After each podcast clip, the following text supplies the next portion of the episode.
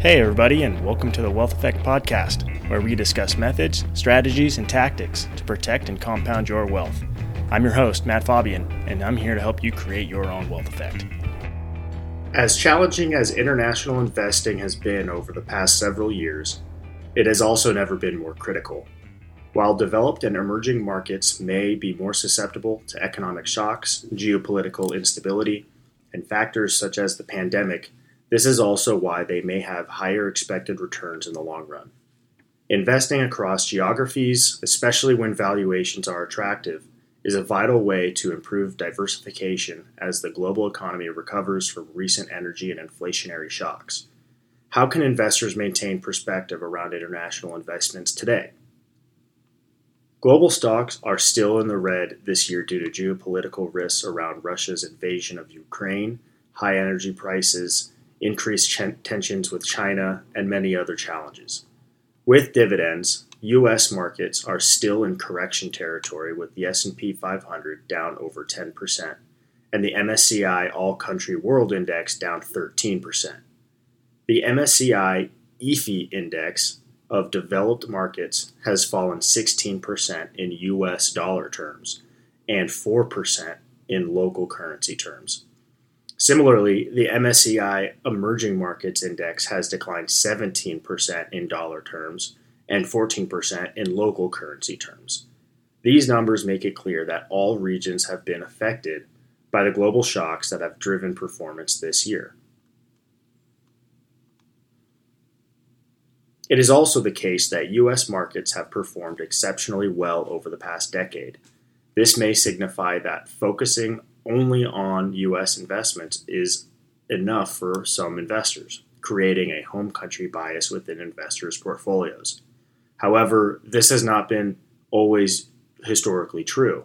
As the chart in the show notes highlights, there have been many periods which both developed and emerging markets have played essential roles in balanced portfolios. As the global economy recovers, some of these opportunities could reemerge. In this challenging environment, investors should keep a few facts in mind. First, international investments, especially in emerging markets, naturally involve greater levels of risk than investing in the U.S. alone. Specifically, there may be political, financial, and regulatory risks related to holding these investments, as well as to the underlying companies and industries. Being aware of these risks and managing them well is an integral part of owning a global portfolio. For example, investments in China have been in the news over the past couple of years due to increased scrutiny by the Chinese government. Industries such as tech, education, and financial services have faced new regulations that directly impact their businesses, affect their U.S.-listed stocks, and have even prevented IPOs. More recently, heightened tensions between the U.S. and China over Taiwan have increased the possibility of trade and supply chain disruptions, worsening market sentiment and other problems. These risks stem not only from within each emerging market, but can originate from the U.S. as well. For instance, the Holding Foreign Companies Accountable Act, passed by Congress in 2020, steps up regulation of foreign stocks traded in U.S. exchanges through regular audits.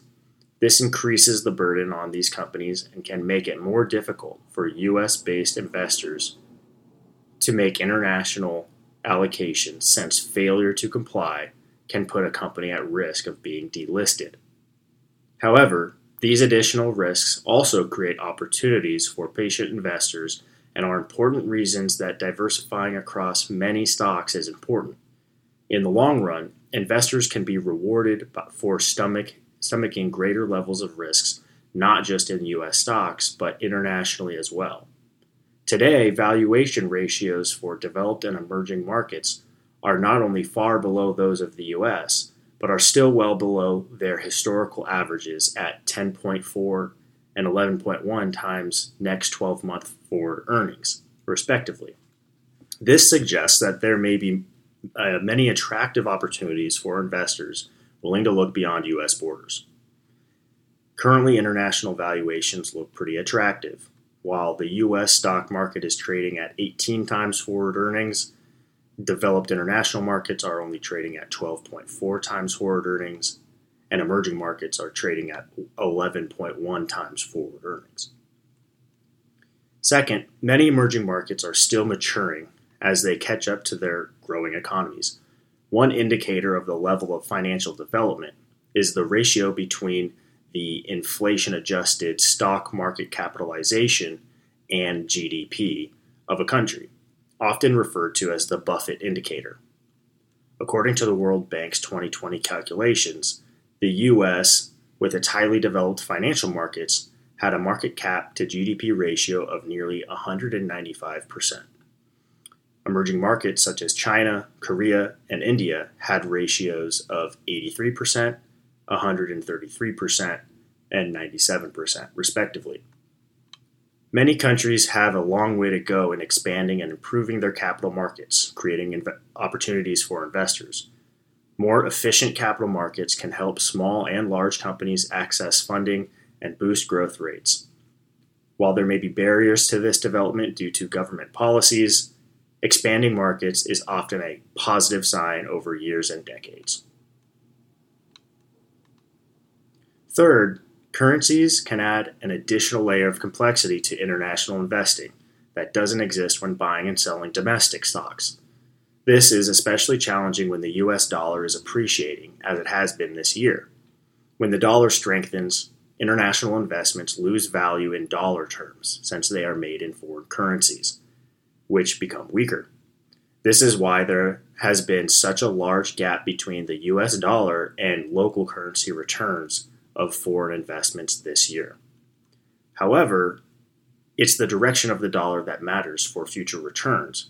While currencies are difficult to predict, the dollar is at its highest level since 2002 due to the U.S. economic recovery, the Federal Reserve rate hike and tightening monetary policy, and heightened geopolitical risks. Many of these factors could ease and begin to reverse as other economies catch up, especially because other central banks are also tightening interest rates. Moreover, currencies tend to fluctuate and self-correct over time, and a strong dollar may help ease inflation and slow growth somewhat, bringing the currency down over time. The bottom line, despite a challenging period for international investing, it's crucial for long-term investors to avoid home country bias by maintaining a globally diversified portfolio focusing across regions, countries, and asset classes. Over the long run, both developed and emerging markets may be volatile, but this goes hand in hand with higher expected returns. In fact, many international markets are significantly cheaper on a valuation basis than the U.S., and the dollar is already at its highest level in 20 years. Thanks everyone for tuning in to this week's episode of the Wealth Effect Podcast. Hope you're all doing well out there, and happy wealth generation.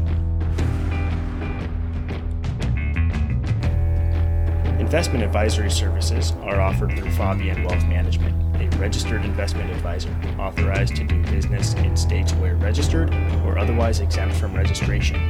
Nothing discussed during the show should be viewed as investment advice. Everything discussed is generic, non-specific, non-tailored information. If you have questions pertaining to your specific situation, please reach out to us at info@faubionwm.com or call us at 925-322-2450.